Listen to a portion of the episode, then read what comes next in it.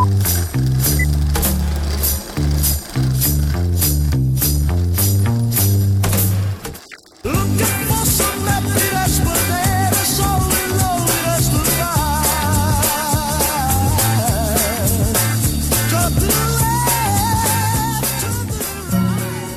è possibile che questa città non ti fa in mente niente a raccontare?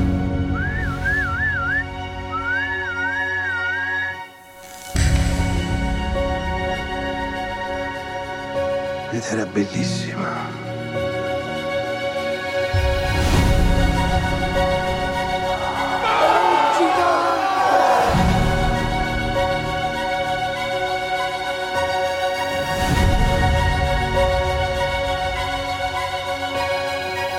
Insomma, schis, a dire qualcosa riesci. Ah, tieni una cosa da raccontare! Sì! Ed è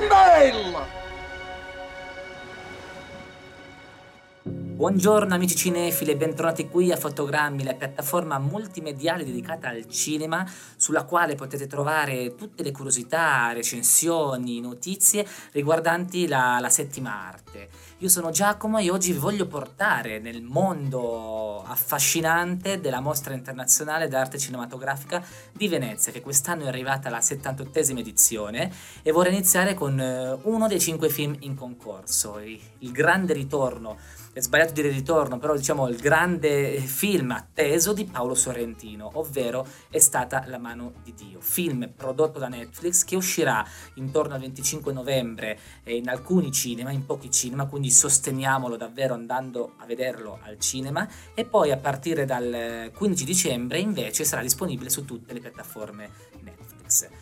Questo film super atteso, tra l'altro in concorso appunto a Venezia, uno dei cinque film italiani, si è presentato davvero in pompa magna perché Sorrentino è riuscito a stupirci ancora una volta. Parlo per me. Io già ero molto spaventato dopo aver visto Youth, quando doveva uscire loro, eh, su cosa potessi aspettarmi vedere da, da, da, un film di Sorrentino, perché in Youth eh, penso che Paolo sia arrivato a creare l'universo sorrentiniano perfetto, quindi quell'estasi, quell'estetismo puro al 100%, intrinseco di significati eh, esistenziali di vita combinati con una fotografia e con uno stile assolutamente riconducibili a lui. Quindi era la massima espressione di un tipo di cinema che magari andava un po' a ridurre l'aspetto narrativo per diciamo, fa- favorire tutto l'aspetto concettuale di emozioni diciamo, spirituali e emozioni visive. Con loro mi ha stupito per la carica pop, per l'innovazione, per questo rinnovamento e la scoperta di uno stile di regia completamente diverso, proprio pop, veloce, kitsch in alcuni momenti, perfetto per la trama che voleva raccontare e con È la mano di Dio mi ha lasciato davvero a bocca aperta perché siamo davanti a un film di formazione, a un film con pochi artifici, possiamo dire sorrentiniano, sorrentiniani. Si riconosce immediatamente che Sorrentino dalla prima sequenza d'apertura, dove c'è una bellissima Luisa Ranieri, persa, impaurita, ma allo stesso tempo inconsapevolmente provocante e sensuale, che si incontra con San Gennaro e poi in un palazzo diroccato, proprio con delle scenografie, delle luci sorrentiniane, incontra pure la figura mistica del Monacillo.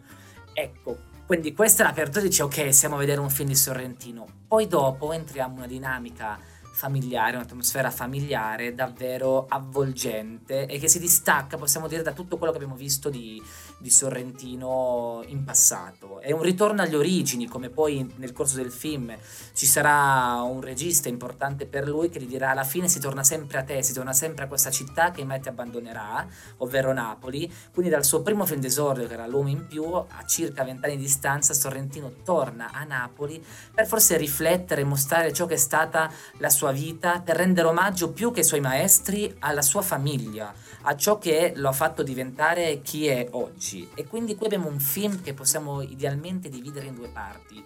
Un film che la prima parte è il meglio del teatro napoletano, eh, dei, dei giochi, de, de, de, del gioco delle parti, dei ruoli, perché abbiamo un purpurri, una ricchezza di personaggi giocosi, ironici, scattanti, vivaci, che appunto vanno a formare la famiglia allargata da tanti parenti, zii, cugini di Sorrentino. I suoi genitori sono interpretati da due attori che sono fenomenali, Tony Servillo nel ruolo del padre, che oramai se non mi sbaglio è la sesta collaborazione con Sorrentino e alla Saponangeli che interpreta una madre molto possiamo dire acrobata, quasi giocoliera, giocherà molte volte con le arance ma proprio una carica da maschera del, del, del teatro napoletano. E dentro questa armonia, questa vivacità, questa ricchezza che ti fa capire il perché poi questo personaggio, questo Paolo sia, sia, sia uscito fuori così geniale, così sensibile, eh, c'è la figura di Fabietto, il suo alter ego, un ragazzo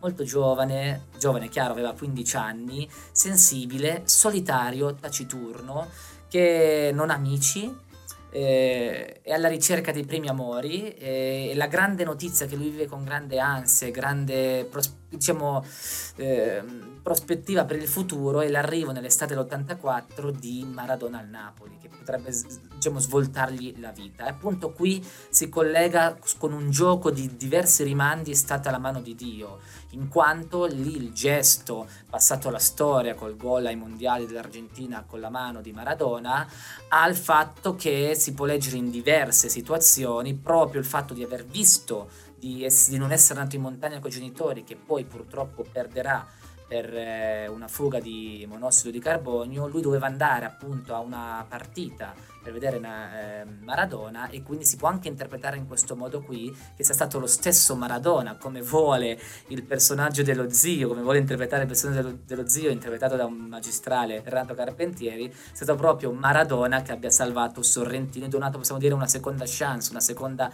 vita nonostante gli abbia tolto tanto.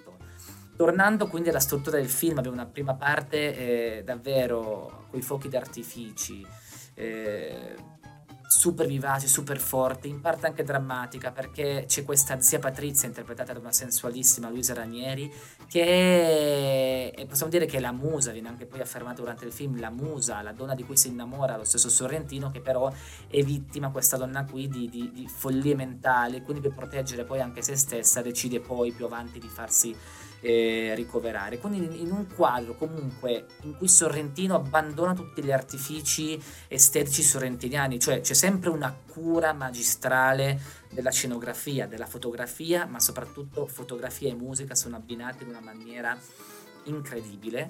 In questo scenario qui si vede una sorta di film a marcord di stampo napoletano, un film di formazione in cui il nostro personaggio pian piano si si affaccia diverse, con uno sguardo innocente, uno sguardo spensierato all'avvenire, al progredire della sua vita.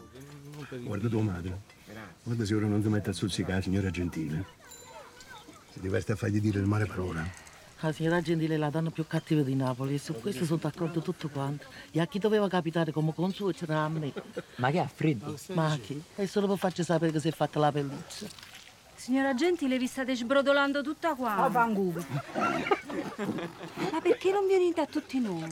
Che ci dà munezza la gente, ecco perché. Che dice di bella la signora Gentile? Che dice? Eh, ricorrendo a un inedito slancio poetico, dice che ci stimi in maniera incondizionata. Purtroppo, da metà film in poi, Sorrentino toglie tutto. Nel momento in cui i genitori avviene la tragedia per i genitori, lui spoglia il film di tutto, di tutti i personaggi allegri, di tutti i personaggi che davano un certo ritmo, il ritmo si rallenta, diventa soffermato, la fotografia si incupisce e idem la musica.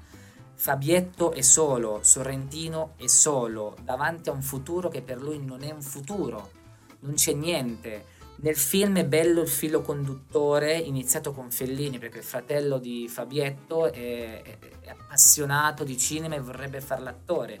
Farà un provino per il film di Fellini e racconta quindi poi l'esperienza al, a Fabietto di questo provino e riflettendo su una frase che ha detto Fellini, in quanto la, la, realtà è talmente così deludente, priva di significato, che il cinema è la chiave di, di uscita, la chiave di volta per poter rendere sopportabile, bella, accogliente la realtà.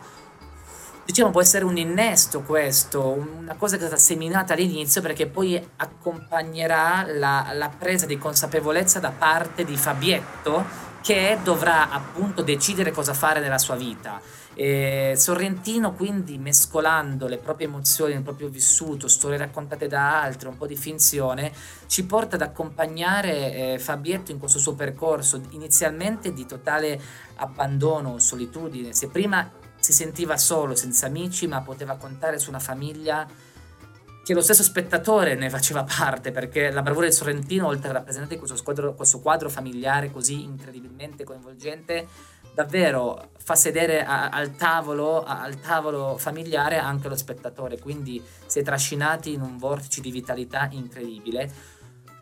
Vediamo un personaggio che tenta di, di, di, di non lo so, in un primo momento è abbandonato se stesso, non sa più che pesci prendere, non sa più davvero cosa fare, abbandona tutto. Lo stesso Sorrentino in un'intervista a Venezia ha detto è un film degli addii, perché addio alla propria famiglia, l'addio alla propria gioventù, adolescenza, l'addio a un futuro, l'addio a un presente, eh, un addio sentimentale, un addio legami, fino a un addio alla città, perché poi Sorrentino, spinto dalla voglia, in questo caso Fabietto, dalla voglia di voler diventare un regista, proprio perché, e qui si fa, c'è un leitmotiv, perché anche eh, lo zio un po' strampalato, interpretato da Renato Carpentieri, che riesce addirittura a vedere in un gesto politico il gol segnato di mano da Maradona,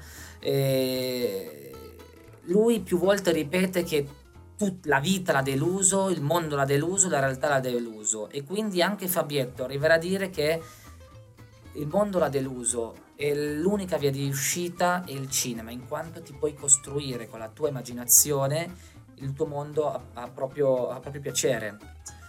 E, e quindi lo spettatore viene accompagnato in questo viaggio di formazione e consapevolezza, che possiamo dire consapevolezza inconsapevole, perché lo stesso, forse solo la fine, solo la fine con l'incontro con Antonio Capuano, il regista Antonio Capuano, Fabietto riesce a capire in un certo senso il proprio ruolo nella, nella, nel, nel mondo, cosa fare della propria vita, ci saranno poi del, lui stesso gli dice Antonio Capuano, tu non sei stato abbandonato, tu hai ancora tutta la vita davanti, lo sprona, lo sprona, gli dice questa città deve ispirarti. Ecco, lui poi decide di lasciarla questa città, però forse questo film, senza la mano di Dio, lo riporta a Napoli e forse è un ringraziamento a Napoli, perché senza Napoli non sarebbe il Sorrentino che è oggi.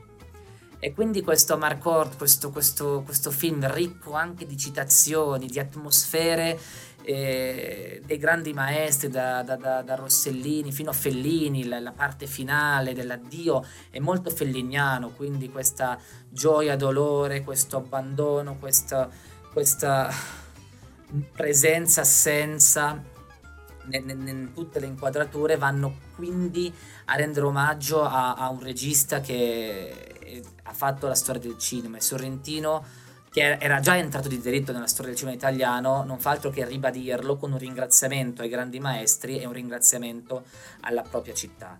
E spero di avervi incuriosito davvero tanto per correre, per segnarvi la data del 25 novembre, data in cui uscirà appunto È stata la mano di Dio di Sorrentino ai cinema, quindi andate, andate a sostenere perché dopo il Covid bisogna sostenere le sale cinematografiche. E quindi una prima visione al cinema perché comunque la fotografia è stupenda e le atmosfere, la Napoli Sorrentino sono meravigliose. E poi casomai riguardatevelo su Netflix così per avere una seconda lettura, una seconda visione, nuovi spunti e riflessioni su questo film che si allontana da quello che abbiamo visto prima di Sorrentino, ma il Sorrentino allo stato puro. Quindi ci piace vedere un regista che non rimane fermo sui propri stili stilistici, sui propri canoni eh, di stile, ma sa, diciamo, reinventarsi quotidianamente per raccontarci e farci vivere emozioni e storie davvero incredibili. Con questo vi do appuntamento alla prossima recensione, vi dico sempre, vi raccomando di seguirci, fotogrammi su Facebook, Instagram, canale YouTube, Spotify, Anchor, Mixcloud, eh, Google Podcaster, iTunes Podcast, davvero siamo ovunque, seguiteci rimanete sempre aggiornati sulle nostre novità. E con questo chiudo e vi dico sempre, viva il cinema. E a un certo punto lo chiama un giornalista. Fellini gli fa il cinema non serve a niente, però ti distrae. Secondo me il giornalista gli avrà detto una cosa tipo ti distrae da che cosa? E Fellini gli fa dalla realtà. La realtà è scadente. Solo questo ha detto. Ti pare poco.